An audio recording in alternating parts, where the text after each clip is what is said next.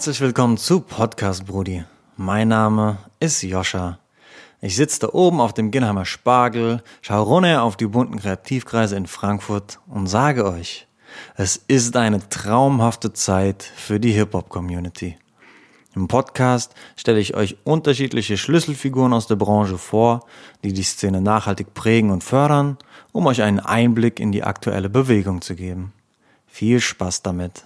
Podcast Brudi. Aber es ist vergänglich. Das ist auch das Schöne dran. Und das verändert sich. Das ist alles, weil du bist ja draußen. Du hast, du hast ja keinen geschützten Raum oder Galerie. Und das finde ich auch. Weißt du, heute Auftragsarbeiten, die Leute sagen, oh, kann man das irgendwie schützen und eine Schicht drüber und kann man alles machen. Aber ich finde eigentlich, real ist, wenn sich das durch die Natur verändert, durch einen Eingriff in der Stadt. Mhm. Das Bild, wo jetzt der Adler ist, wird abgerissen zum Teil drumherum. Dann gibt es andere Bilder. Das ist alles, ja, das gehört dazu. Ja. Stefan Mohr erschließt als Streetworker Jugendkulturstätten im Auftrag der Stadt Frankfurt. Dazu gehören die Naxoshalle als Atelier für Kreativprojekte oder der Ratswegkreisel als Hall of Fame für Graffiti. Sein Winter-Skatepark-Projekt zeigt den Bedarf nach einem Ort für die Sportler auf und initiiert den Bau des Skateparks an der E Z B. Im Podcast Brudi Nummer zweiundzwanzig sprechen wir über die Entwicklung seiner sozialen Gesinnung, seine Einblicke in die Stricher-, Drogen- und Graffiti-Szene und seine Rolle als Netzwerker für die Stadt Frankfurt. Podcast Brudi. Herzlich willkommen zu Podcast Brudi Nummer zweiundzwanzig. Ich freue mich, meinen nächsten Gast begrüßen zu dürfen, Stefan Mohr vom Naxos Atelier. Hallo, Joscha. Ich grüße dich. Wie geht es dir? Heute Morgen ganz gut, den Temperaturen entsprechend. Merkst ja auch ein bisschen kühler hier. Mhm. Aber ich glaube, wir haben ein nettes Gespräch.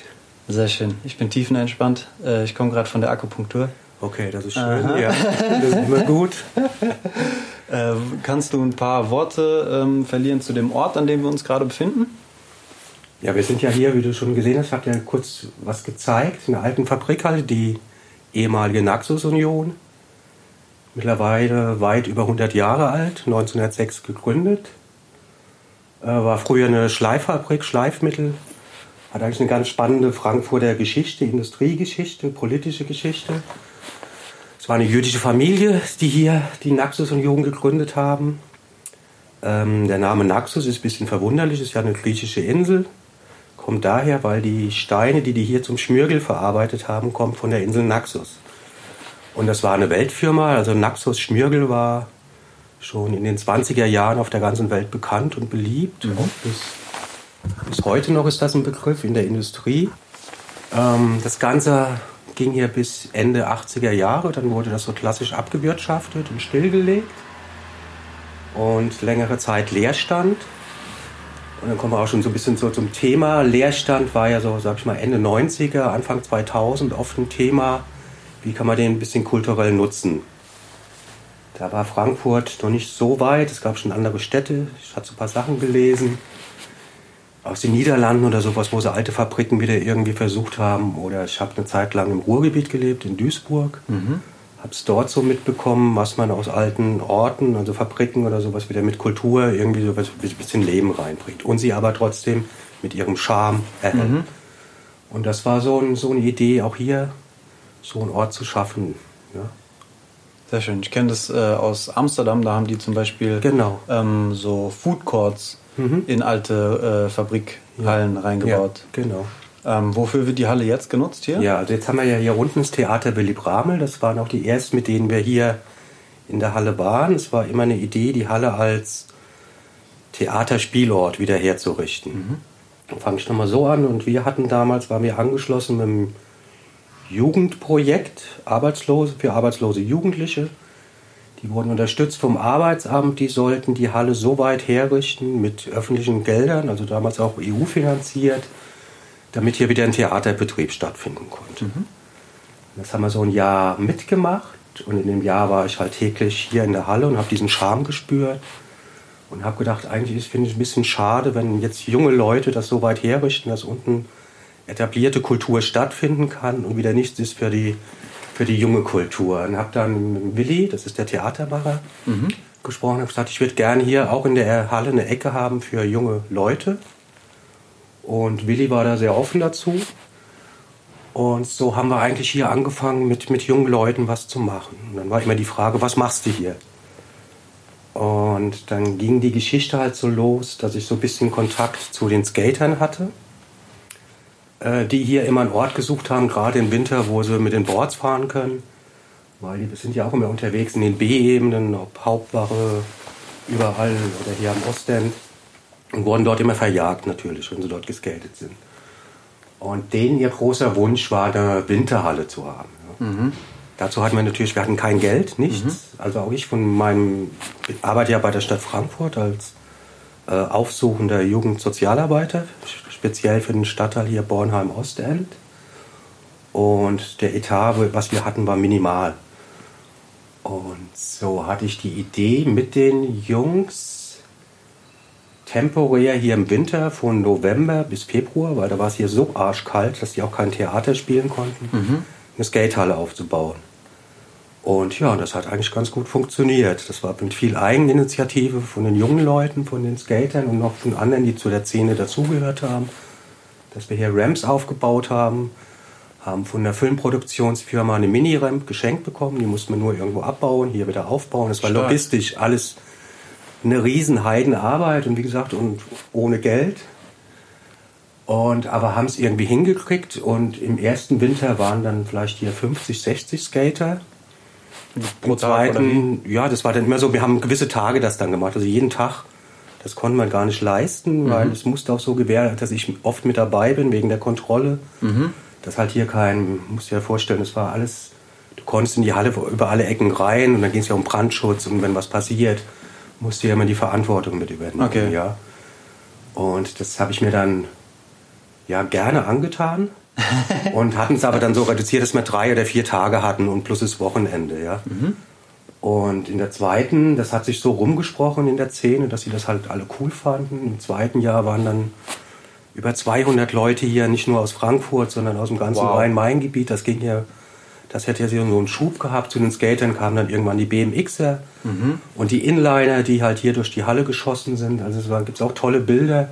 Wir hatten eine riesen Wall in der Halle gebaut, acht Meter hoch. Da sind die mit dem B M X hochgefahren, haben ihre Salti gedreht in der Halle. Das war wow. alles, ja, einfach für mich auch schon optisch, das alles zu sehen, was alles geht. Immer aber mit der Spannung dahinter, hoffentlich passiert nichts. Ja. Und wir hatten echt immer, ja, ob es Glück ist oder wir haben es einfach gut gemanagt. Das ging alles okay, ja. Und das wurde dann halt ein bisschen enger, aber das Ziel war ja immer, irgendwie einen Ort zu finden, damals für die Skater. Mhm. Also auch einen Skatepark mhm. oder sowas. Und dann habe ich das ein bisschen vernetzt, da ich von der Stadt angestellt bin mit... mit Grünflächen haben, die zuständig sind für die Außenflächen, die schon kleine Skatespots hier in Frankfurt immer gebaut hatten. Mhm. Aber die Skater immer gesagt haben, die sind für Kinder, also für uns Skater. Okay, okay, okay, okay. Äh, bringt das nichts, sondern man muss gucken, dass man zusammenarbeitet. Und so war dann eine Geschichte, dass halt der große Skatepark hier im Ostend mit entstanden ist, in Kombi, dass man sich sehr eng zusammengearbeitet hat, also städtische Planer mit den Skatern und Skaterinnen, dass der dieser Ort entstanden ist. Und ich konnte mich zurücklehnen, konnte sagen, super, das hat irgendwie geklappt. Aus dieser Initiative hin ist ein bisschen so eine Gemeinschaft zusammengeschworen unter den Skatern, die sich dann verantwortlich gefühlt haben. Und ja, so ist das Ding halt mit entstanden. Geil, krass. Ja. Also der, der, der, der, der Skatepark an der E Z B hat auch eine riesengroße Strahlkraft. So, ich sage immer, wenn ich da bin, so wenn es das Ding gegeben hätte, als ich klein gewesen wäre, genau. dann wäre ich jetzt Skater. Genau, das sind ja so Sachen, wo du, wo du für junge Leute... oder für Kids, die du da noch langsam ranführst. Also Skatepark hat ja jetzt natürlich das schon wieder das Problem, und wie du merkst, der ist schon fast zu klein hier für Frankfurt oder fürs Rhein-Main-Gebiet. Mhm. Ja, also der ist am Wochenende so überfüllt mhm. und es gab dann immer Stress, gerade mit den Kleineren, mit den Kitties, die dann da rumgefahren sind. Es passiert was, da haben sie jetzt einen kleinen Ausweichort geschaffen, also vorne nochmal so einen Mini-Skatepark gebaut mhm. haben. Der wird jetzt, glaube ich, im Frühjahr eröffnet. Also man versucht da schon, die Stadt lernt dadurch auch dazu oder reagiert natürlich auch auf so Sachen, aber braucht natürlich immer ein bisschen länger. Und die Oldschool-Skater sind gar nicht mehr so oft dort oder nur noch zu Zeiten, wo halt keine... Das ist jetzt overhyped. Ja, genau. Das ist, äh, das ist, ja. Wir brauchen wieder andere Spots. Aber du siehst, der Bedarf einfach. Ja? Ja. Und das muss eine Stadt auch irgendwie lernen und darauf auch versuchen zu reagieren. Ja. Okay. Jetzt wird die Halle aber nicht mehr als äh, Skatepark genutzt, genau, sondern als... ein Ort für Graffiti und Straßenkunst, nenne ich es. Ja. Ähm, das kam dann daher, also ich persönlich hatte schon immer eine Affinität für, für Graffiti, für Bilder. Also ich bin in der Nähe von, von der französischen Grenze groß geworden, war oft in den Achsweier. Sehr gut, ja genau, das ist direkt an der Grenze, im Grenzort, weil mein Vater Zöllner war. Ah, okay. Und hatte schon da immer so ein bisschen die Affinität nach Frankreich. Ja. So meine jungen Jahre, das war nicht nach Berlin, ah. sondern nach Paris.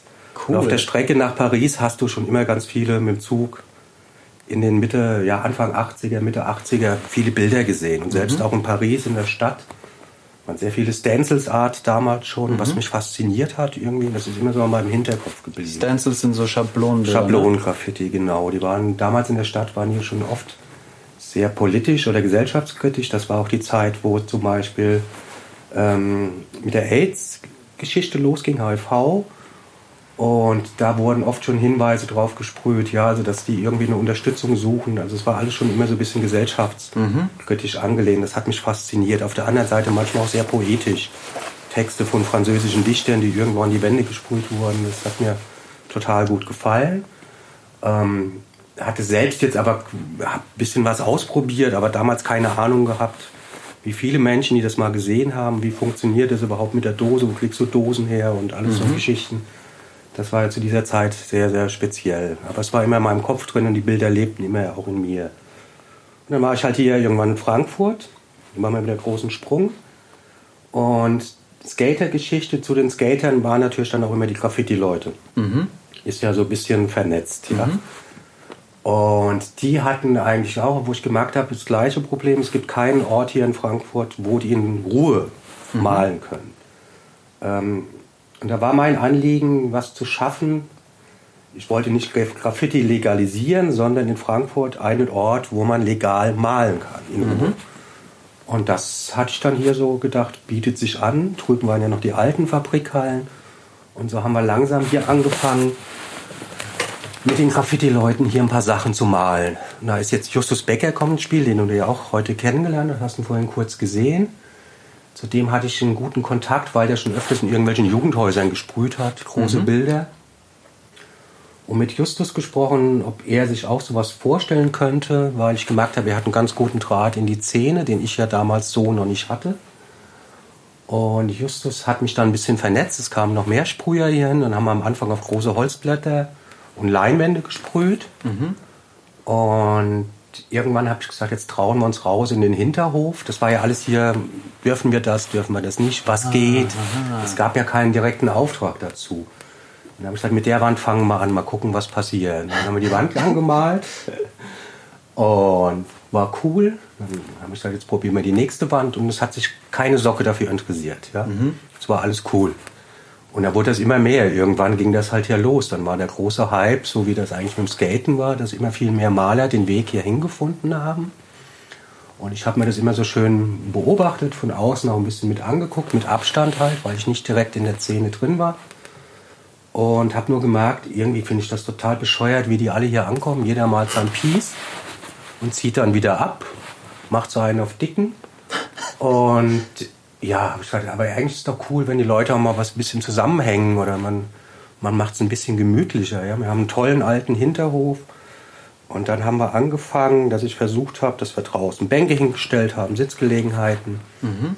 und auch ein bisschen Essen, dass wir gegrillt haben und dass die Leute so nochmal zusammenkamen. Und das fand ich eigentlich ganz spannend, das hat ganz gut funktioniert. Es war ja früher, war Graffiti noch mehr so... Das ist die Crew, das ist die Crew, die haben miteinander nichts zu tun. Oder wenn sie sich sehen, gibt es irgendwie Stress. Oder du hast was. Mich gecrossed, ja, das geht das nicht. Gehört auch alles dazu, aha. ja, wichtig. Aber trotzdem, es gibt aber auch wieder Sachen, manchmal vergisst man das oder wird älter. Oder man kann mal mit zusammenreden. Oder man, ja, das war irgendwie so, ich bin natürlich Sozialarbeiter. Mhm. Ne? Hast du natürlich andere Ideen noch. Und so kam das und es hat draußen super gut funktioniert. Also wir hatten nie Stress, unter den, natürlich so mit Rossen und sowas, aber es gab nie irgendwie körperliche Auseinandersetzungen. Ja, das mhm. war alles cool und gechillt. Und die Leute hatten immer mehr Vertrauen auch zu mir aufgebaut, also auch von den Crews, die normal jetzt nicht so in der Öffentlichkeit auftreten. Mhm. Und so hatte ich ein, eigentlich, glaube ich, ein ganz gutes, oder habe es auch heute noch, Standing in dieser Szene, ja. Dass sie gesagt haben, Stefan versucht da alles irgendwie möglich zu machen für Leute, die legal malen wollen. guckt aber die Illegalen, stellt er nicht in der Ecke und sagt, ja, ja die, die sind ihm scheißegal mhm. oder sowas. Sondern das war für mich wichtig, um diese Kultur zu spüren. Weil das mhm. kommt daher, das lebt davon, das ist das Blut. Ja. Ähm, mit denen hatte ich natürlich einen super Austausch, kennen viele Geschichten, die kann ich natürlich hier nicht erzählen. Mhm. Ähm, aber das war wichtig, um das zu spüren, ja, und da auch sehr authentisch mit umzugehen. Äh, wie kann man so einen Ort dann auch weiter gestalten? Dann bist du quasi so eine, so eine Brücke zwischen der Szene und der Stadt und kannst versuchen, dort ein bisschen zu vermitteln. Genau, ja. Und neue Räume, neue Möglichkeiten zu erschließen. Impulse anzuschieben, die, was wir ja dann gemacht haben oder sowas, ja. Und da war noch ein Aspekt, was mir ziemlich gegen den Strich ging, war natürlich, wenn die Leute erwischt wurden beim illegalen Tecken mhm. oder beim Malen. Gerade die Jüngere werden ja dann ganz oft erwischt, da spreche ich vom Alter zwischen vierzehn und, und achtzehn, sage ich mal, die sehr naiv an die Sache gegangen sind mhm. und draußen irgendwie illegal geteckt oder versucht haben zu malen. Keine Ahnung vom Checken und alles, mhm. ja, und erwischt worden und... Checken heißt so Wache stehen. Genau, äh... Und wenn die halt ja, von der Polizei mitgenommen wurden, ganz oft, ich habe das ja sehr, das sind Bilder, die vergesse ich auch nicht, äh, persönlich erlebt. Die wurden mitgenommen auf die Wache, komplett ausgezogen, wurden eigentlich behandelt wie Schwerverbrecher, wie Terroristen. Man, manche saßen vierundzwanzig Stunden in der Zelle, wurde bei den Eltern angerufen, eine Hausdurchsuchung bei den Eltern, alles rumgekramt. Und da habe ich gesagt, ey Leute, äh, das ist schon eine harte Nummer, ja, da muss man mal ein bisschen differenzieren. Und ganz oft bei diesen Urteilen ist es ja so, dass sie natürlich verklagt wurden wegen Sachbeschädigung, mhm. wenn sie es zugegeben haben, aber die Beweislast liegt ja dann auch immer auf Seiten der Polizei, wenn der, wenn der Sprüher oder die Sprüherin da nichts zugibt. Und es ist ganz schwer zu beweisen, ja, es sei denn, du wirst erwischt direkt an der Wand mit der Dose, dann ist es klar, mhm. oder mit dem Stift. Und dann, ja, wie gesagt, der Umgang zwischen Polizei und Malern, das, das fand ich zu hardcore. Ich habe gesagt, da müssen wir auch nochmal gucken. Entweder müssen wir für die Jüngeren was schaffen, mhm. wo die in Ruhe mal, mal malen können. Und was das auch bedeutet, dieses Graffiti, das ist nicht einfach nur, ich gehe raus und tag irgendwo hin, bin dann Maler. Mhm. Graffiti ist eine Kultur, ja, die kommt aus der Hip-Hop-Kultur. Und da musst du ein bisschen Background haben und musst auch sehen, was passiert. Und es gibt Regeln in dieser Kultur, die intern sind. Die muss man verstehen und die muss man transparenter weitergeben. Ja, und das ist halt so... Das waren dann auch so Punkte, die mich angetrieben haben.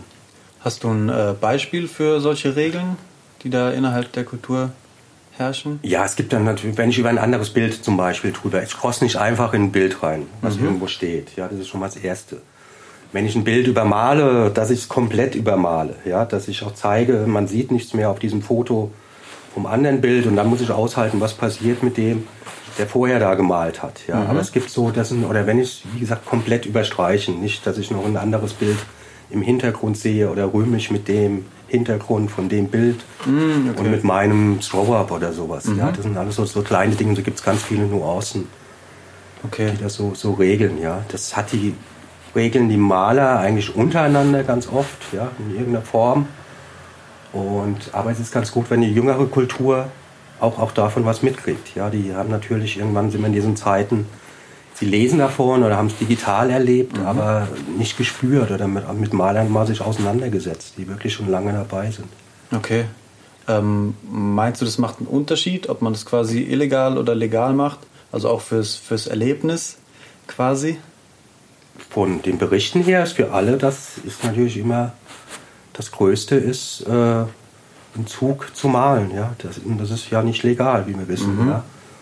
Und das ist schon ein Kick für die, auch alle, die jetzt noch, also jetzt, wenn jetzt Justus noch, er macht das nicht mehr oder mhm. sowas, ja, aber das ist so, worauf die stolz sind oder das ist, weil das ja die Ursprungsform, ja. Kannst du nicht mal den R M V fragen, ob der so ein paar U-Bahnen zur Verfügung stellt? Ja, das sind, das sind die Ideen, die hat's gegeben, aber da fällt ja dieser Kick weg für die Leute, also da muss man ja unterscheiden. Die wollen ja bewusst auch dieses Illegale. Die wissen, dass sie eine Straftat begehen, dass es gefährlich ist und alles, was dazugehört. Die sind ja nicht irgendwie naiv und setzen sich diesem Risiko aus. Ja? Mhm. Das ist ja, ja wie illegale Drogen nehmen. Du weißt es und wenn du, wenn du was in der Tasche hast und wirst erwischt, ist es eine Straftat. Ja? Das ist halt... Das ist so, aber es gehört auch in der Jugend, in der jungen Generation auf dieser Kitzel mit dazu, um so Sachen auszuprobieren und, und zu erleben, ja. Okay, aber Inwieweit ist dann äh, so legales Malen noch attraktiv, wenn dieser äh, Kick wegfällt? Da geht es um, um Technik, um das zu erfahren, wie werde ich besser, ja. Also das ist ja ein Bild malen, du kannst, gehst ja nicht raus und kannst auf einmal malen. Das ist ja, musst ja irgendwo... Ich habe es auch schon mal probiert, genau. Es war crap. Ja, wir hatten schon Journalisten hier, die hatten ein Buch drüber geschrieben und alles, die, die haben gesagt, oh, das hätte ich nicht gedacht, dass das so schwer ist. Schaffe ich nicht, ja. Das ist auch richtig so. Also du brauchst, das ist ein Handwerkszeug und das musst du dir irgendwo an, ja, erarbeiten. Mhm. Und deswegen brauchst du Orte oder legale Wände, wo du ausprobieren kannst. Also eine Übungsfläche, um, ein Safe Space. Ja, und das hört sich dann wieder so an, als wäre das eine Übungsfläche für illegale Sachen. Aber das ist so, dass irgendwann feilst du mehr an deinem Style. Ja? Mhm. Und da ist es nicht mehr so der Kick, äh, draußen irgendwie illegal zu malen, sondern der Kick an deinem Bild. Einfach, du gestaltest ein Bild und wirst immer besser. Aber ich kann mir auch vorstellen, dass die Ansprüche unterschiedlich sind. Also, dass es Leute gibt, die halt wirklich... Natürlich, das ist ja, genau. Manche sind zufrieden und denken, oh wow, das ist ja toll, was ich da gemacht mhm. habe. Aber das in der Szene wird das natürlich äh, verlacht oder das ist ja Quatsch oder sowas. Die, die Szene ist ja auch kritisch, ja. Die sehen mhm. ja was Gutes und äh, wer was kann und wer nichts kann, ja. Das ist ja ganz, ganz wichtig, ja. Okay. Und das musst du dir erarbeiten. Und wenn du ein Bild auch heute auf Instagram stellst, also manche sind so... Die haben natürlich keine Hemmung, die stellen jeden Schrott rein. Aber andere werden ja natürlich, siehst du ja dann natürlich auch an Likes oder sowas, ja, was, was dann einfach gut ist. Okay. Ähm, danke schon mal für den Ausflug. Ja, ich würde gerne noch mal ein bisschen zurückspringen Richtung äh, Kapsweier, mhm. weil mich äh, interessiert, wie so deine Jugend ausgesehen hat. Ob du vielleicht da schon getriggert wurdest, so in die Sozialpädagogen-Richtung Äh, zu gehen und ähm, wie es sich dann schlussendlich nach Frankfurt verschlagen hat. War das ein, ein, ein gerader Weg oder waren das ja. ein paar Schlinger? Ja. Schön. Also stellst ja gute Fragen. Ähm, Danke. Ich bin ja mittlerweile im Alter, da denkt man öfters mal zurück. Das, ist, das bringt so die Zeit mit sich. Ähm, Kapsweier, Minikaff an der Grenze, da habe ich auch nicht lange gelebt, dann irgendwann aber weiter auf ein anderes Dorf gezogen. Bin auch da in der Nähe? Äh, auch in der Pfalz, mhm. ja, in der Nähe von Kaiserslautern. Mhm. Äh, immer noch den Bezug zu Frankreich, also mhm. Paris näher als Berlin. Mhm. Ähm, wenn du so Fragen stellst, also ich war auch, ich war, war ein wilder Junge, das weiß ich noch, in der Schule, ich konnte nicht ruhig sitzen und, und so Sachen, also das mhm. hat mir alle, alles nichts gelegen.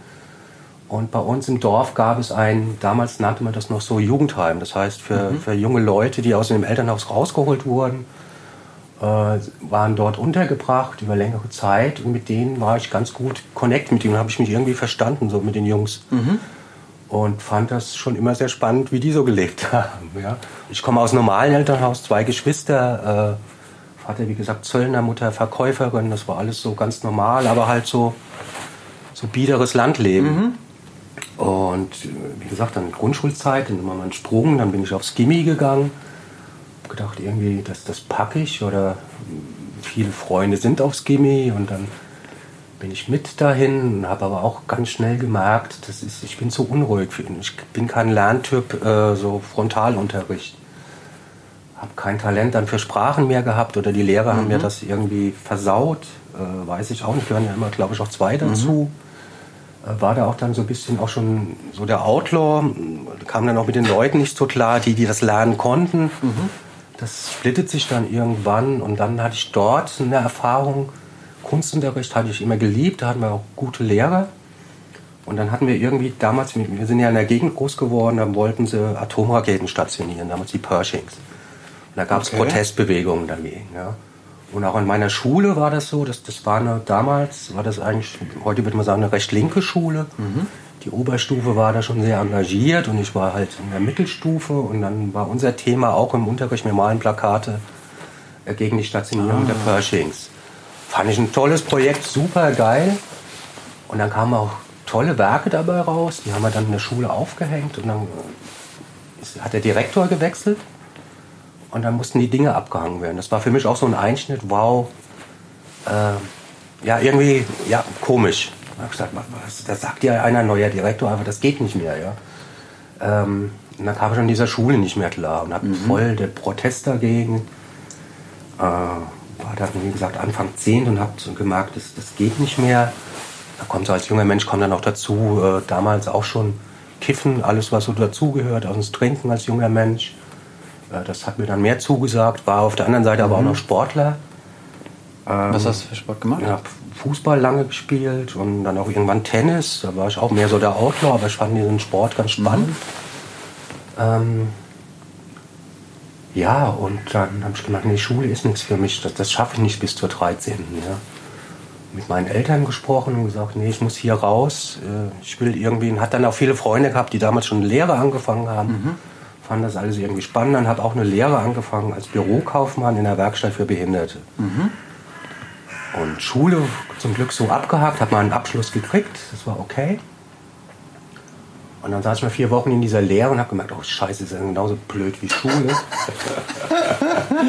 äh, und habe dann aber so gesagt, nee, nee, hier musst du dich irgendwie durchkämpfen, kannst jetzt nicht schon wieder den gleichen Abbruch machen, ja. Und das war so, das war so ein Trieb, äh, den hatte ich dann und habe es irgendwie zweieinhalb Jahre durchgezogen, mhm. mit allem was dazugekommen, Berufsschule gewesen. Äh, natürlich auch viel blau gemacht, gab es natürlich Stress dann mit dem Arbeitgeber. Mhm. Aber der, der Direktor war ganz okay und hat so gesagt, wir probieren es, wir halten dich, dass du die, ja, den, diesen Abschluss kriegst. Und mir war dann klar, danach muss wieder irgendwas passieren. Mhm. Ja, und dann war so das Ende der Lehrzeit und dann kam so, ja, war so politisch war ich immer schon ein bisschen links und auf der anderen Seite, bei uns war ja damals noch die Frage, musstest du ja Wehrdienst machen, äh, und mit der Verweigerung. Verweigerung war ganz klar, war immer diese Gretchenfrage, ich weiß nicht, ob eure Generation das ist, ich würdest du töten äh, für deine Familie, ja, wenn deine Familie bedroht ist. Ja? Wenn du da Ja gesagt hast, war ganz klar, du kannst nicht verweigern. Das ist so eine Standardfrage What? gewesen in den Verhören. Ja? Also ich war die letzte Generation, die noch äh, sich hat entscheiden müssen zwischen Wehrdienst ja. und äh, Sozial... Ja. Äh, nee, wie hieß das? Sozial... Zivildienst. Zivildienst, danke schön. Genau, ja. äh, Krass. Und für mich war dann so ein, ich war so ein ehrlicher Typ. Ich glaube, ich würde die Waffe benutzen. Mhm. Wenn es um sowas, um so eine extreme Situation ging. Ich kann, kann mich da nicht hinsetzen und denen ein Referat schreiben, ich könnte nie eine Waffe benutzen. Mhm. Hört sich alles so, als müsste man, aber es war einfach so in mir drin, ja. Und habe gesagt, nee, okay, das tue ich mir nicht an, so ein Verfahren, sondern geh zum Bund. Hat auch von Jungs berichtet, ist okay, kommst du irgendwie durch. Okay. Ja, bin dann zum Bund gekommen, auch wieder an die französische Grenze. Und das war, der, das war die größte Scheiße, die ich so erlebt habe. Und war aber dann auch so, immer so anti, habe dort auch viel Stress gekriegt. Und war klar, ich ziehe meine damals achtzehn Monate irgendwie auch durch. Es gab ja ein bisschen Geld, das war eigentlich das Coole dran. Mhm. Und musste sich ja sonst keinen Kopf machen. Und habe in den früheren Jahren wenig gelesen. Und hatte mhm. bei der Bundeswehr dann auf einmal viel, viel Zeit, äh, meinen Gedanken treiben zu lassen, ohne dass mich irgendjemand stört. Mhm. Und habe angefangen zu lesen. Und habe gemerkt, ey, das ist ja geil. Und es gibt ja Bücher, die öffnen ja ganz andere Welten und Gedanken. Und habe dann gemerkt, nee, jetzt pass mal auf, jetzt hast du kein Abi, studieren, vielleicht geht da doch irgendwie ein Weg. Mhm. Und habe mich dann entschieden, das Fachabi zu machen. Bundeswehr abgehakt, machen wir kurz. Wie gesagt, kann ich keinem empfehlen. Ähm, und habe dann danach, wurde ich an der Fachoberschule für Soziales genommen. War aber auch ein bisschen schwieriger, weil mein vorheriger Abschluss mit dem Mittlerreifen war so schlecht, mhm. dass ich da eigentlich kaum eine Chance hatte, bin aber trotzdem am ersten Schultag reingerutscht in diese Klasse. Mhm. Und es war super und wie gesagt, Soziales habe ich gedacht, weil es am einfachsten ist, du hast wenig Mathe und so Geschichten ah. und wenig Fremdsprachen und habe dort mein Fachabi gemacht. Mhm. Noch nicht mit dem großen Ziel, äh, was, was will ich überhaupt studieren, habe nur gemerkt, ja, das Politische und Philosophie durch die Bücher liegt mir das und wollte aber an keine typische Fachhochschule. Mhm. Und damals gab es die Möglichkeit, in Nordrhein-Westfalen gab es Gesamthochschulen. Das heißt, du konntest mit deinem Fachabi an der Gesamthochschule Fächer studieren, die normal nicht zugänglich sind für einen, einen mit Fachabi. Und habe dort angefangen, Sozialwissenschaften und Philosophie zu studieren. Habe mich tierisch gefreut. War das schon hier in Frankfurt? In oder Duisburg. War das in Duisburg? Ja. Gesamthochschule und Nordrhein-Westfalen. Ging nur in, damals in Nordrhein-Westfalen und noch ein Bundesland hatte mhm. das. Und kam an diese große Uni, wow, boah. Am Anfang die Vorlesung auch total spannend. Aber dann ging das auch dann wieder so los mit Makro und Mikro und abgemischt Statistiken. Oh, ey, Mohr, das schaffst du auch nicht. Und musste freitags abends noch, weil ich ja nur Fachabi habe, noch extra Französisch und Geschichte belegen, damit ich diesen späteren Volluni-Abschluss kriege. Mhm. Ich musste es zwei Semester machen und saß da dreimal freitags abends um neunzehn Uhr, drei Stunden Französisch oder drei Stunden Geschichte, sehr intensiv. Und ich habe da abgeschaltet. Und ich meine, das, das schaffe ich auch nicht. So die Philosophievorlesung super schön und gut und habe viel gelesen dort, mir das Ruhrgebiet angeguckt dann in der Zeit, was super spannend ist, ich liebe es. Wieder die Geschichten mit den alten Fabrikhallen. Damals mhm. gab es schon Kulturstätten in Oberhausen und in Bochum. Und das war alles, ja, alles sehr eng und sehr vernetzt. Und war eine super Zeit eigentlich, aber ich habe gedacht, mit dem Studium, das bringt nichts. Mhm. Also musst du jetzt nur mal überlegen, willst du irgendwann mal Kohle verdienen? Nicht viel, aber Geld verdienen und nicht immer abhängig zu sein vom Staat oder von den Eltern. Und habe mich dann, habe mit einem anderen Professor gesprochen, für Sozialarbeit entschieden. Ja. Mhm. Und wusste davon aber auch wenig. Und habe Bewerbung geschrieben, überall abgelehnt. Und Frankfurt hat mich dann irgendwie glücklicherweise genommen. Kannte von dieser Stadt eigentlich noch nicht viel, obwohl ich gar nicht so weit von hier le- groß geworden bin, immer hundert Kilometer. Und bin dann im tristen Oktobermorgen hier in der Stadt angekommen zum Einschreiben. Und dann ging es schon los. Links schreibt sich Sozialarbeit ein, rechts Sozialpädagogik. Was ist der Unterschied? Keine Ahnung.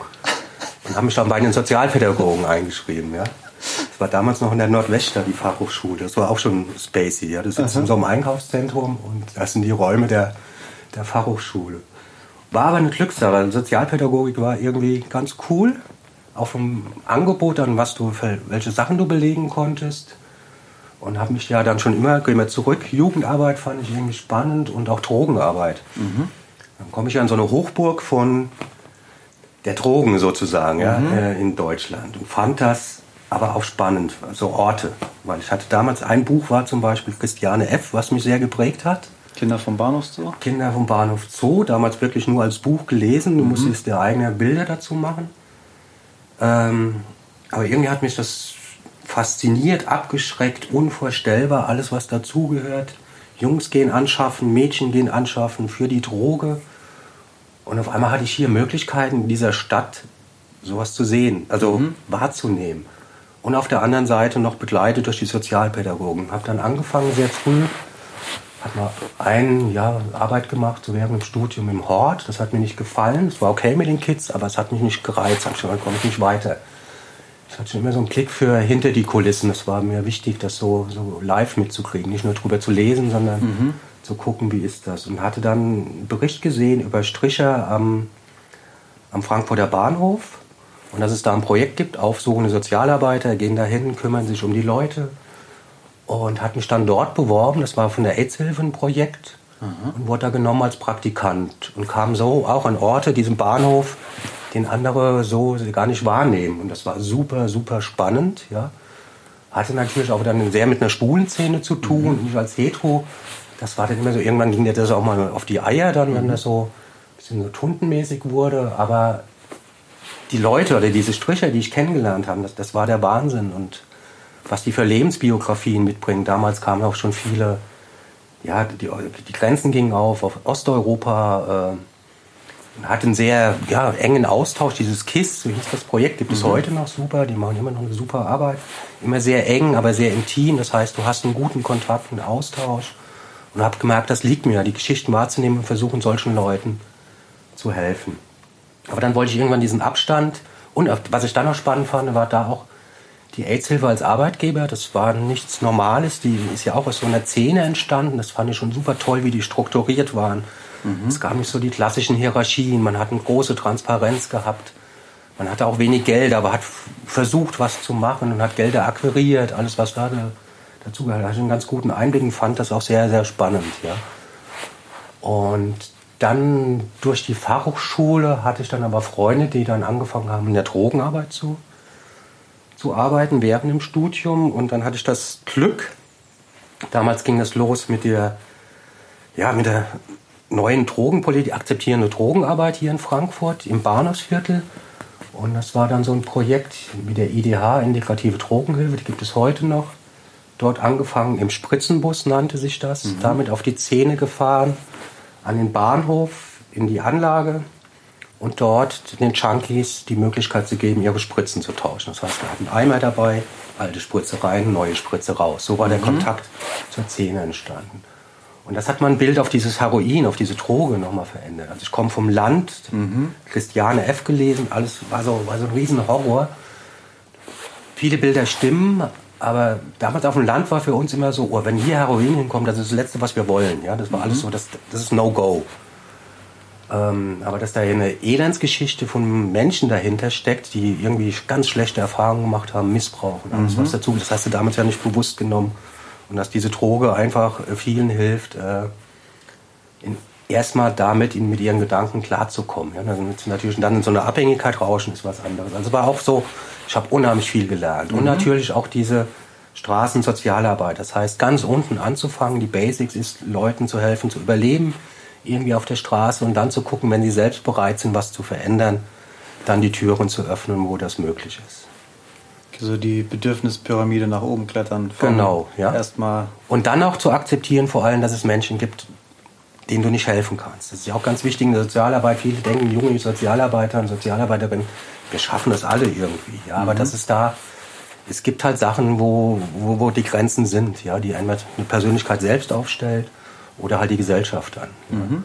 Aber dann auch merken, was wir damals in der Drogenpolitik, das war ja spannend, auch hier in dieser Stadt, verändern konnten, diese Akzeptanz in Anführungszeichen, dass man einen anderen Ansatz fährt mit dieser Drogenpolitik, die nicht alle wegsperrt und dann kalten Entzug im Knast und sowas, mhm. sondern denen ja, Stellen schafft, wo die zum Entzug können. Die Krankenhäuser haben sich geöffnet zum Entgiften und alles, was dazugehört. Ja.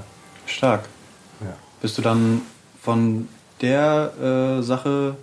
Genau, dann wieder ein Sprung. Das habe ich in drei, vier Jahren gemacht und hab, mir war nur klar, das möchte ich nicht mein, mein ganzes Berufsleben so begleiten, weil du hast sehr, sehr viele, intensiv, oder? Sehr intensiv und du siehst die Welt auch in, in einem komischen Tunnel. Du merkst das Außen nicht mehr so, mhm. dieses normale Leben. Du bist mhm. ja selbst dann irgendwann da drin, also in dieser Szene und mhm. oft so vieles dreht sich um Drogen, um, um Tod und alles was dazu. Und habe gemerkt, das ist zu negativ für mein Umfeld. Also ich habe in dieser Zeit auch, ja, da war ich anders da drauf, ja. Mhm. Und habe gemerkt, nee, ich muss da einen Schritt raus machen, also das, ist, das, das bringt mir nichts, ich muss auf mich achten auch. Und habe mich dann wieder besonnen auf die Jugendarbeit, das ist das ja auch sehr spannend, aber mhm. im Bezug immer mit dieser Streetwork oder aufsuchenden Sozialarbeit. Mhm. Das heißt, nie am festen Ort sitzen, die kommen zu dir, sondern man geht immer raus. Da habe ich ja gesagt, ich kann nicht ruhig sitzen, ja, ja, das ist für mich jetzt okay hier, eine Stunde geht das, aber dann muss ich wieder laufen. Ja, ähm, ja und dann hatte ich das Glück gehabt bei der Stadt, gab es damals schon zwei Büros, die haben aufsuchende Sozialarbeit gemacht. Mhm. Das war hier oben in Bornheim, in der Mainkohlstraße, winziges Büro. Und habe dort angefangen, bei der Stadt als Jahrespraktikant aufsuchende Sozialarbeit. Mhm. War super spannend, ja, und toll. Du hast viele Freiheiten gehabt, bist, hast den Stadtteil dadurch sehr gut kennengelernt. Warst an den Schulen, hier war die Elios-Knapp-Schule, das ist eine... Eine Schule im Stadtteil, die war so eine Brennpunktschule. Das mhm. heißt, dort haben sich viele getroffen, die aus anderen Schulen jetzt gerade nicht in die Schule gehen, sondern lieber in der Pause dort sind. Das war nämlich eine Hauswirtschaftsschule, viele Mädels. Und die Jungs sind alle dort hingetrieben. Und damals schon die ganzen... Wir hatten damals war die Zeit, jetzt sprechen wir von Mitte neunziger, türkisch Powerboys, viele Türken hier in Bornheim, die oft, ja, in dieser zweiten Generation war eine große Problemgeneration, ja. Die zu integrieren, die sind dann oft da in die Alleyhäuser, mit denen natürlich einen engen Kontakt gehabt, versucht denen irgendwie, dass wir ja, Sachen finden, wo die ein einigermaßen geregeltes Leben führen können. Ja, und so ging das los. Und dort wurde ich, so aus, ich bin ja kein Hip-Hop-Typ, ja, mhm. wie, wie du, glaube ich, auch siehst, ähm, war ich aber mit Hip-Hop bin ich konfrontiert und habe gemerkt, was das für eine Energie. In der Pause hatten wir ein Schülercafé, mhm. einen Raum, ja, zwanzig Meter auf fünf Meter, und die durften dort immer Musik hören. Und dort lief dann immer fifty Cent und die ganzen Geschichten, die alten West Coast, East Coast Musik. Aha. Und alle. Alleyhouse war halt geil. Ganz viele Nationen schon, so typisch hier für Frankfurt. Wir haben Afghanen hier, Albaner, damals aus den ganzen Krisengebieten, die Jugoslawen, also hat sich damals aufgelöst. Und alle Flüchtlinge, Eritreer, äh, Äthiopier, alles Bunt. Mögliche, bunt, Asiaten. Und diese Hip-Hop hat die alle in dieser Pause irgendwie den fanden die alle cool. Ja. Und ich dann so als Sozialarbeiter fand die Moves, fand ich auch gut und habe diese Freude gespürt von, von, von den jungen Leuten und an der Musik und wie sie, wie sie das abfeiern. Ja. Mhm. Zum Teil war das natürlich auch auf dieser Gangster-Rap, wo du dann auch wieder denkst, ja, das braucht man aber nicht, aber es ist ja auch um, um die Beats oder um den Sound geht es ja auch zum Teil. Ja. Oder um die Emotionen. Und die Emotionen und alles, was dazugehört. Ja. Und fand das eigentlich ganz cool. Ja. Stark. Ja. Danke auf jeden Fall für diesen... Ja, ja, genau, ist jetzt äh, sehr viel über mich Ausflug gesprochen. Und so kam halt dann durch diese Aufs- und Sozialarbeit hier dann irgendwann, kommen wir wieder zur Naxoshalle. Ja? Okay, sehr, sehr cool. Mhm. Ähm, ich bin heute Morgen äh, zum buddhistischen Gesundheitszentrum mhm. geradelt. Das ist da äh, hinten. Hanauer Landstraße, ja. Genau, und äh, da bin ich an drei Projekten vorbeigeradelt, oder an zwei, von denen ich glaube, dass du da auch äh, mit involviert warst. Also einmal war das so ein sehr, sehr großer Adler ähm, an der Spielhallenwand, mhm. dann der Ratswegkreisel an sich ähm, und eine Wand, wo so ein Pferd, so ein riesengroßes Pferd drauf mhm. ist, auch direkt am Ratswegkreisel. Ja. Ähm, das heißt, deine... Oder kannst du mir erklären, was, inwiefern du mit diesen Orten zu tun hast oder mhm. inwieweit du äh, an diesen äh, Bildern ähm, mitgestaltet hast? Ist das dann auch wieder, schlägt das in die Kerbe von, äh, du musst rausgehen und willst nicht immer nur an einem Ort ja. sein? Also fangen wir mit dem Ratswegkreisel mhm. an, die Hall. Mhm. Das war ja dann Ziel, also wo ich gemerkt habe, wie groß hier der Bedarf ist an legalen Flächen. Mhm. Ähm, Und dieser Hof war irgendwann zu klein dazu. Ja, wo ich gesagt habe, das, das, hält, das hält das nie aus, dieses Spannungsfeld, Theater, Graffiti, so viel Maler und Malerinnen. Wir müssen hier in Frankfurt eine Hall, sagt man dazu. Mhm. Das ist ein Ort, wo die Maler hingehen können, legal malen. Es gab wenig Beispiele damals. Ähm, kommen wir wieder ins Ruhrgebiet. Ein Kollege in Bochum, der auch aus der Jugendarbeit kommt, hat es in Bochum geschafft, sowas zu etablieren, Anfang neunziger, Mitte neunziger. Und das war dann auch so, wo ich gedacht habe, es, es muss möglich sein. Ja? Das war auch wieder der, mhm. der Antrieb. Mich mit dem ein bisschen ausgetauscht, der war auch mal hier gewesen, ein super netter Kollege. Und gesagt, das ist ein Ziel. Zusammen mit ein paar Malern dann zusammengetan, dass sie gesagt haben, hier, wir gucken, dass wir eine Hall kriegen. Mhm. Und dann wieder vernetzt mit städtischen Zuständigkeiten, ja, das... Ähm, Stadtplanungsamt, alles was so dazugehört. Und dann war immer diese, der Ratswegkreisel war eigentlich prädestiniert. Da waren damals schon viele Bilder, alte Graffiti, mhm. ähm, die natürlich damals so halb illegal entstanden sind. Es mhm. hat sich keiner dort groß drum gekümmert, aber wenn die Polizei zufällig vorbeigekommen wäre, wäre es halt eine Straftat gewesen. Und dann haben wir uns für diesen Ort eingesetzt und haben es irgendwann geschafft, dass dieser Hall in Anführungszeichen eröffnet wurde. Ja, das sind heute über dreitausend Quadratmeter mhm. Fläche, die dort bespielt werden können. War das Ziel, jetzt haben wir diese Hall, gut, Leute, es gibt Ausweisflächen, ihr könnt dort hingehen, könnt dort malen. Cool. Äh, könnt, könnte ich da einfach so hingehen, jetzt auf blöd und Klar, genau. äh, da malen und dann klopft Ganz mir naiv, so ein Anfänger wie du könnte da auch hingehen, dich mal ausprobieren, sollte halt, was man am Anfang so gucken, dass er nicht gute Bilder übermalt oder sowas. Die Hall ist so riesig, da findest mhm, du eigentlich m-m. immer eine Ecke, wo du auch als, wir nennen sie Toys oder sowas, mhm. äh, hingehen könntest und könntest mal was malen oder sowas. Ja. Okay. Ja. Stark.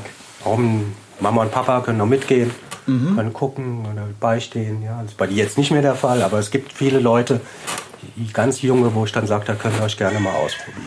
Ja. Cool. Mhm. Ähm, du hast jetzt schon ein paar Mal die Stadt äh, als deinen Arbeitgeber angesprochen. Mhm. Und ähm, vorhin in der AIDS-Hilfe eine Struktur angesprochen, die irgendwie wenig Hierarchien hatte und ja. viel Transparenz. Ja. Ähm, da stelle ich mir das so vor, dass äh, Sachen auch eventuell ähm, recht fix entschieden werden können. Ja, genau. Ähm, wie nimmst du die, die Arbeit mit der äh, Stadt wahr? Ist natürlich ein viel größeres Gebilde. Mhm. Ähm, Du musst einfach dann, in der Stadt ist es wichtig, dass du Netzwerke hast, also dass du Ansprechpartner hast, die du kennst. Ähm, in, in, in, in städtischen in, Institutionen? In städtischen Institutionen, ja. Du musst ja, was ist ja riesig, wer ist zuständig für das? Es gibt ja Zuständigkeiten. Ja, das ist verrückt. Also, und das musst du dir, das gehört ja zu meinem Job dazu, erarbeiten. Das, mhm. das rauszukriegen, dann äh, Verbindungen aufzubauen, um zu gucken, wie kriegt man kürzere Wege, ja? Mhm. Und schneller. Und das ist dann ganz gut, wenn man das dann so, so hat, hat manchmal direkte Ansprechpartner, ruft sie an, schickt eine Mail und kann gucken, wie kann man was forcieren, wie kriegt man andere Leute mit an den Tisch. Es ist immer noch ein längerer Prozess, aber man hat ein gewisses Netzwerk dann zur Verfügung.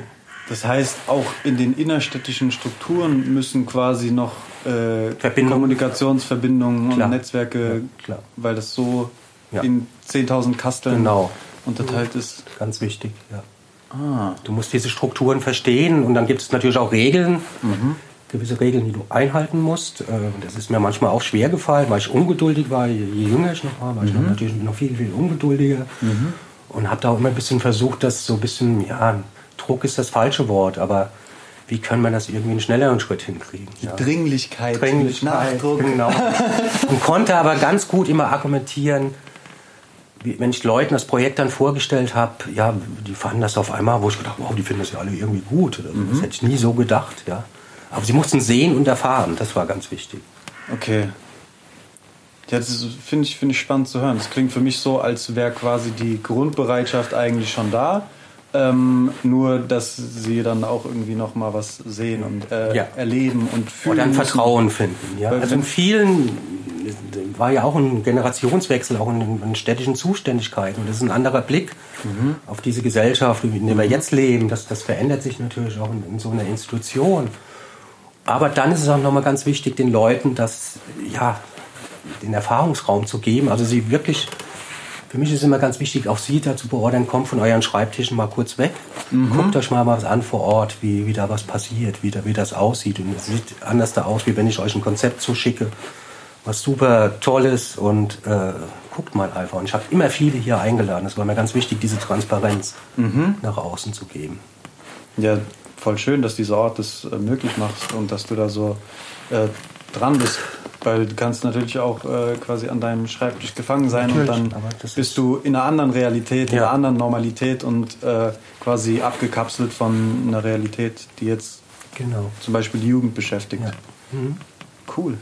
Äh, ein weiteres Projekt, was, was mir ein Lächeln auf mein Gesicht gezaubert hat, war ein Graffiti-Workshop für Leute siebzig plus. Mhm. Ähm, wie ist das bei denen angekommen? Super. Super. Also wir haben ja den Vorteil, dass gegenüber hier das Altersheim ist, das G D A-Stift. Und das war schon immer so, dass ich versucht habe, das, weil ich liebe es ja, zu vernetzen, mhm. äh, mit denen was zu machen. Und dann hat bei uns eine, eine Kollegin, eine Praktikantin angefangen, die India. Und habe ich die versucht so anzuschieben und habe gesagt, hier, wir haben das Altersheim, vielleicht kriegen wir mit denen ja was zusammen hin. Aber ich habe im Moment diese Zeit nicht, die diese Verknüpfung da herzustellen, weil ich andere Sachen, Projekte noch hatte. Und sie hat das dann so geschafft. Und dann hatten, kamen die irgendwann rüber. Weil manchmal haben sie sich verirrt hierhin, sind um die Halle gelaufen, fanden das natürlich auch oh. sehr... Na, was sitzen da für Leute und sowas? Ja, kannst du dir ja vorstellen, mit Graffiti ist ja immer mit Vandalismus und Verbrecher mhm. und Drogen und alles diese Vorurteile, die dazugehören.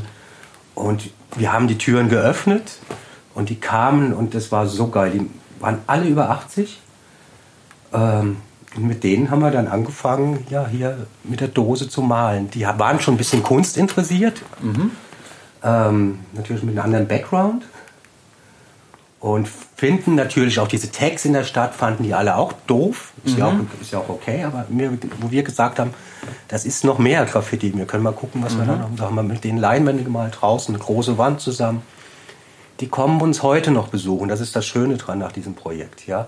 Jetzt klar, in Corona-Zeiten ein bisschen schwierig, aber die sind, das waren glaube ich zehn Teilnehmer, ich weiß es nicht mehr genau, fünf oder sechs kommen uns regelmäßig noch besuchen. Die kommen im Rollator, gut, die alten Damen, die Jungs helfen, den Rollator hochzutragen. Sie kommen hier hoch die Treppe, das ist ja auch schon, ein Weg ist ja nicht mhm. barrierefrei, aber sie wollen das, weil sie diese Atmosphäre hier lieben und auch mit den jungen Leuten den Austausch zu haben. Also haben wir einen Maler, nenne ich jetzt den Namen nicht, der, der hat sich mit denen hingesetzt und fand das total geil. Ja, der, der lebt eher so ein bisschen mehr auf der Straße und hat da so einen Bezug geknüpft, weil das total, das sind so süße Bilder einfach, die ja toll waren, ja. Und auch noch leben. Ja, also das geht noch weiter nach Corona, hoffe ich. Ja, ja, ja. So ein Ding, ja. Aber ich komme nochmal zurück auf die Hanauer, ja. Ja, gerne. Das andere mit den Pferden, das Projekt, das ist was von Guido Zimmermann, auch ein sehr bekannter Maler hier aus Frankfurt. Mhm. Der hat diese Wand gestaltet, der ein eigenes Projekt organisiert hat, dass er auch versucht hat, Wände klarzumachen für große Wandmalereien. Und das Adlerprojekt war dann nochmal was von uns. Das war eigentlich auch eine gute Geschichte. Irgendwann kam Sonja Kraus, äh, bekannte Moderatorin mhm. hier aus Frankfurt, auf uns, weil die Graffiti toll findet. Die hat das in Miami gesehen. Da gibt es große Projekte und sagt, es muss ja auch in ihrer Stadt möglich sein, bunte Wände zu gestalten und so. Und hat sich angeboten, praktisch als Checkerin mhm. äh, für große Wände und hat uns ein paar Wände klar gemacht, weil sie Kontakte auch wieder zur Stadt hat und zu Stark. Immobilienleute und so kam das zustande. Und Sonja hat da einen Fabel dran gefressen und war toll mit ihr da, bin mit ihr rumgefahren, wir haben uns Wände angeguckt und war eigentlich eine ganz coole Geschichte und sie hat einen Ehrgeiz und einen Trieb da dran geblieben. Ja, das konnte ich nicht mhm. aus meiner Profession her, aber sie hatte da natürlich nochmal einen anderen Zugang. Und ja, und so kam eine Wand, war dann halt, wo wir den Adler gemalt haben, die große. Das war für mich nochmal so ein Ding. Wir hatten so eine große Wand für viele Leute noch nicht gehabt hier. Das haben meistens, sag ich mal, die Profikünstler wie Justus, Guido Zimmermann, Case oder sowas. Zu sagen, jetzt machen wir mal von unserem Team, vom Naxos-Atelier mhm. mit ein paar Malern was. Ja. Und dann waren zwei, sag ich mal, bessere Maler von uns auch schon mit dabei. Und ich habe vier Jüngere noch dazu eingeladen. Wir hatten ein riesen Gerüst da stehen und konnten dort in Ruhe malen. Haben zusammen auf dieses Motiv geeinigt, was damals nicht... Ich wollte da an dieser Wand nichts Kritisches, also nichts Gesellschaftliches, sondern um den Spaß ums Graffiti sollte es mhm. gehen. Ja, und das auch darzustellen, einmal so ein bisschen, wie es sich verändert hat. Also ein Old, Oldschool-Style drin, dann ist dieser Adler, der ein bisschen fotorealistisch ist. Das sind so alles, das zeigt so ein bisschen die Veränderung in der, in der Szene auch.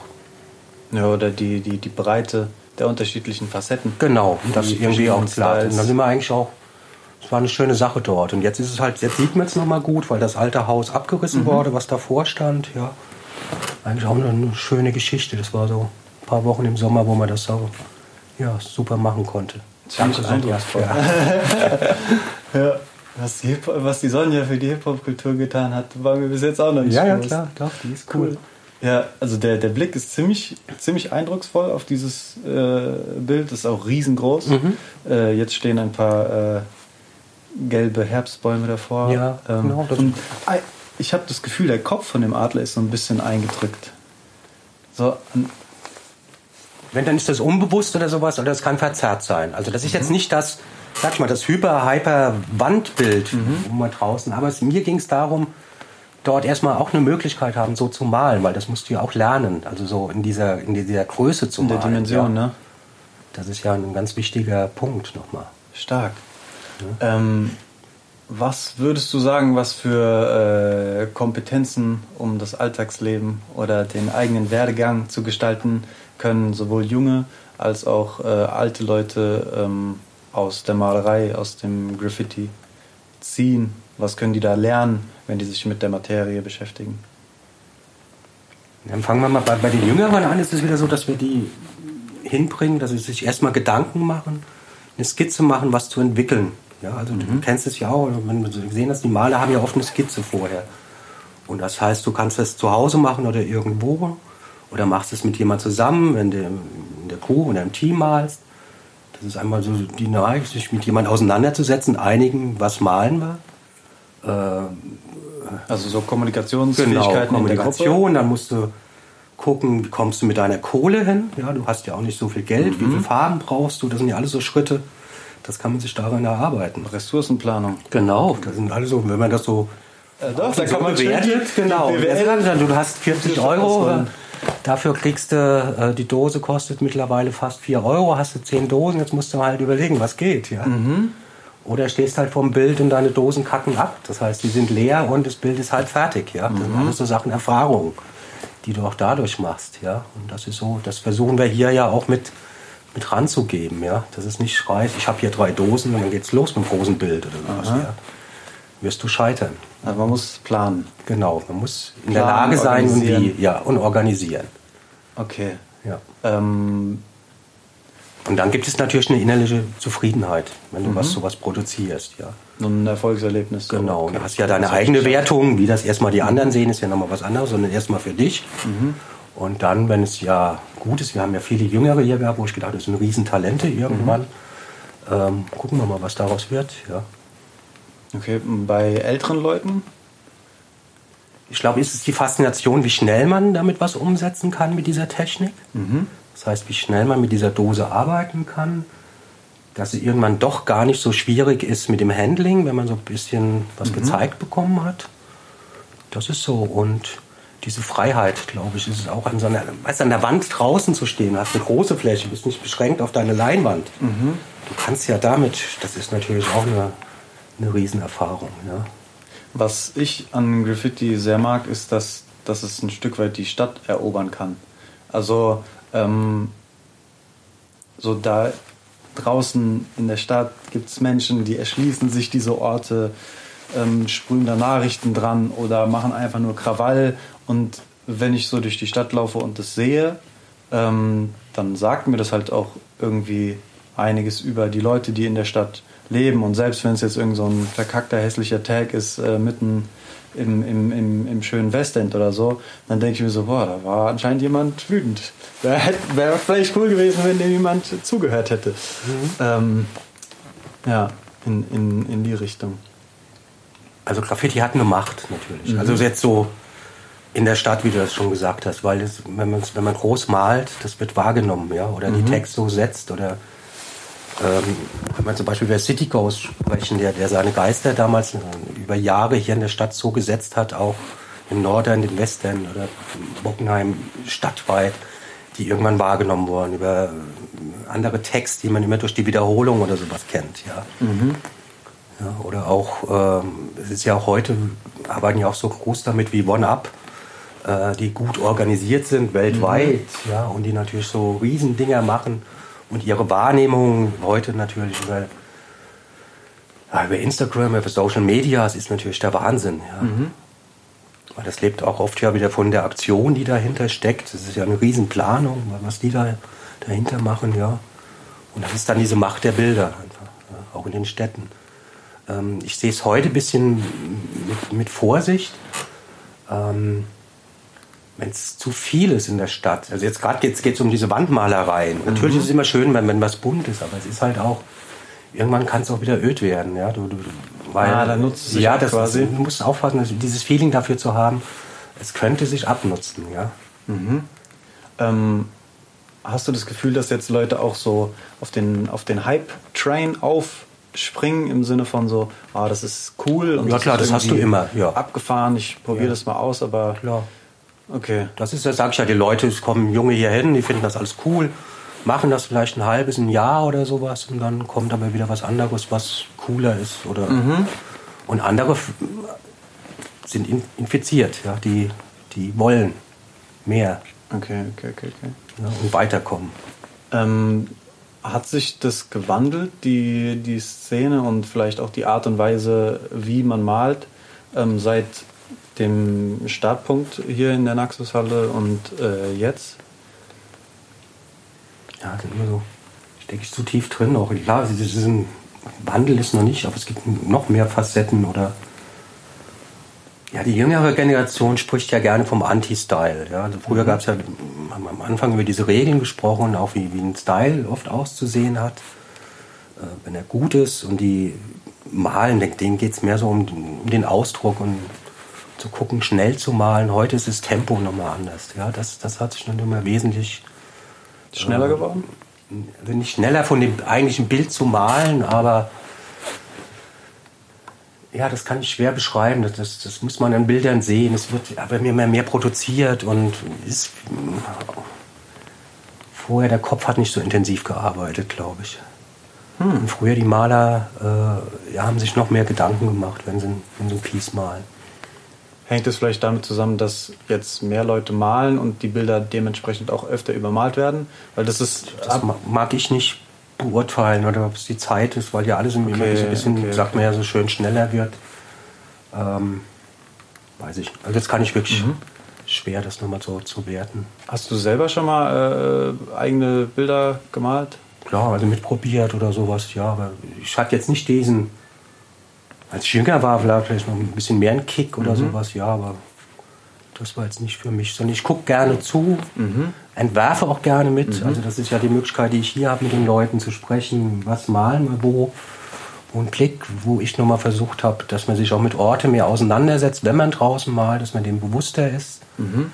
ähm, ja, was lebt hier, was passiert hier, mhm. wenn man so, weil du hast, finde ich, eine, wenn du eine große Wand in der Stadt oder irgendwo auf dem Land malst, hast du eine gewisse Verantwortung. Also ich finde es sehr ego. Natürlich gibt es Leute, die sagen, ich male da mein Ding, so wie ich mhm.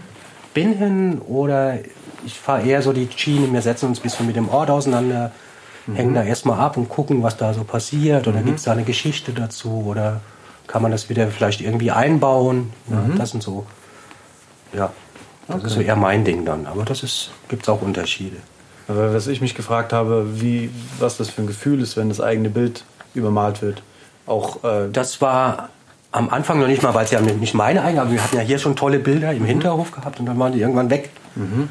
Wenn es dann noch so ein Toy weggemalt hat, dann war das natürlich ganz schlimm. Mhm.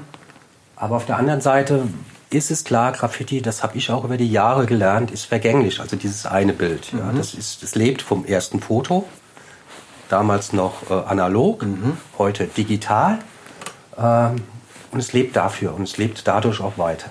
Entweder irgendwelche Jungs, die sich dann abends mal ihre alten Fotos zeigen mhm. oder halt heute auf Instagram und wieder. Ja, aber es ist vergänglich. Das ist auch das Schöne dran. Oder es verändert sich. Das ist alles, weil du bist ja draußen. Du hast, du hast ja keinen geschützten Raum oder Galerie. Und das finde ich auch. Weißt du, heute Auftragsarbeiten, die Leute sagen, oh, kann man das irgendwie schützen und eine Schicht drüber und kann man alles machen. Aber ich finde eigentlich, real ist, wenn sich das durch die Natur verändert, durch einen Eingriff in der Stadt. Mhm. Das Bild, wo jetzt der Adler ist, wird abgerissen zum Teil drumherum, dann gibt es andere Bilder. Das ist alles, ja, das gehört dazu. Ja. Du hast ja diesen Ort nicht gebucht und gekauft. Und, ja. ja. Sehr schön. Mhm. Cool. Ähm, hast du noch irgendwas auf dem Herzen, was du, was du loswerden willst? Ähm, weil ich glaube, wir sind ganz gut durch. Naja, es ist halt eine Veränderung, die ich spüre hier auch mit dem Ort. Ähm, wir sind halt eingeschränkter. Wir haben drüben die Nachbarn. achtzig Prozent finden das cool, zwanzig Prozent finden das doof, was wir draußen im Hof machen. Machen uns auch das Leben richtig schwer. Zum Teil, das verändert natürlich ein bisschen die Arbeit. Wir sind nicht mehr so entspannt, wenn wir im Hof sind. Mhm. Ähm, generell, jetzt natürlich durch Corona, merkst du auch, äh, was passiert jetzt gerade so alles? Wie sieht es danach aus? Macht man sich Gedanken. Ich denke, es wird erstmal wieder alles so einigermaßen normal weitergehen. Aber dieses Digitale bekommt ja immer mehr, mhm. ja, Macht ist das falsche Wort, aber Wichtigkeit, ja. Mhm. Äh, wie setzt du dich damit auseinander, auch in dieser ja, unseren analogen Arbeit, ja, hier, oder in dieser handwerklichen, was, was verändert das nochmal? Was gibt es da? Und dann ist es ja, wir haben ja auch, das haben wir vergessen, wir haben ja oft auch Bilder in der Stadt gemalt, die gesellschaftskritisch sind oder sich mit Situationen auf dieser Welt auseinandersetzen. Das finde ich ganz wichtig, dass sowas noch weitergeht. Ähm, Hatte irgendwann mal eine, auch gedacht, müssen wir hier noch mehr Festivals organisieren, wo ich gesagt habe, das müssen wir gar nicht. Von den Malern kommt ja schon viel. Mhm. Ähm, es gibt Wiesbaden, ja, das große Meeting of Styles, was ganz wichtig ist, was, was die Malerei auch hier in Deutschland nach vorne gebracht hat. Dank Manu und seinen Leuten, ja. Ähm, da muss man einfach nochmal gucken, ja. Und ich bin eher so die Tendenz hin, ähm, wir werden ja auch aus dieser Stadt verdrängt. Das ist vielleicht nochmal ein wichtiger Aspekt. Also was heißt wir, aber durch die Mieten und alles ähm, wird es schwieriger, in so einem Zentrum überhaupt zu leben. Das heißt, vielleicht tragen wir auch so ein bisschen von dieser Kultur mehr raus, aus den Städten wieder nochmal an andere Orte, wo man das eigentlich gar nicht so denkt erstmal. Mhm. Das man ist so, wird wieder kreativ. Ja, genau. Ja. Okay, ja. Super. Das ist so. Stefan? Ja. Ich danke dir. War sehr nett. Zeit. Super, ja. Du bist nicht erfroren hier bei uns. Nein, nein. Ja. Vielen Dank. Okay, alles Deckel klar. Drauf. Ciao, ciao. Ciao. Podcast Brudi. Vielen lieben Dank fürs Einschalten, meine Lieben. Jeden ersten Sonntag im Monat gibt's eine neue Folge für euch. Wenn ihr mir bei der Gestaltung des Podcasts helfen oder mit mir connecten wollt, dann folgt mir am besten auf Insta. Da findet ihr mich als Podcast Brudi, zusammengeschrieben in einem Wort. Ich freue mich, wenn ihr das nächste Mal wieder reinhört. Bleibt sauber und gesund, lasst euch nicht anquatschen. Herz allerliebst, euer Joscha. Podcast Brudi, Podcast Brudi, Podcast Brudi, Brudi.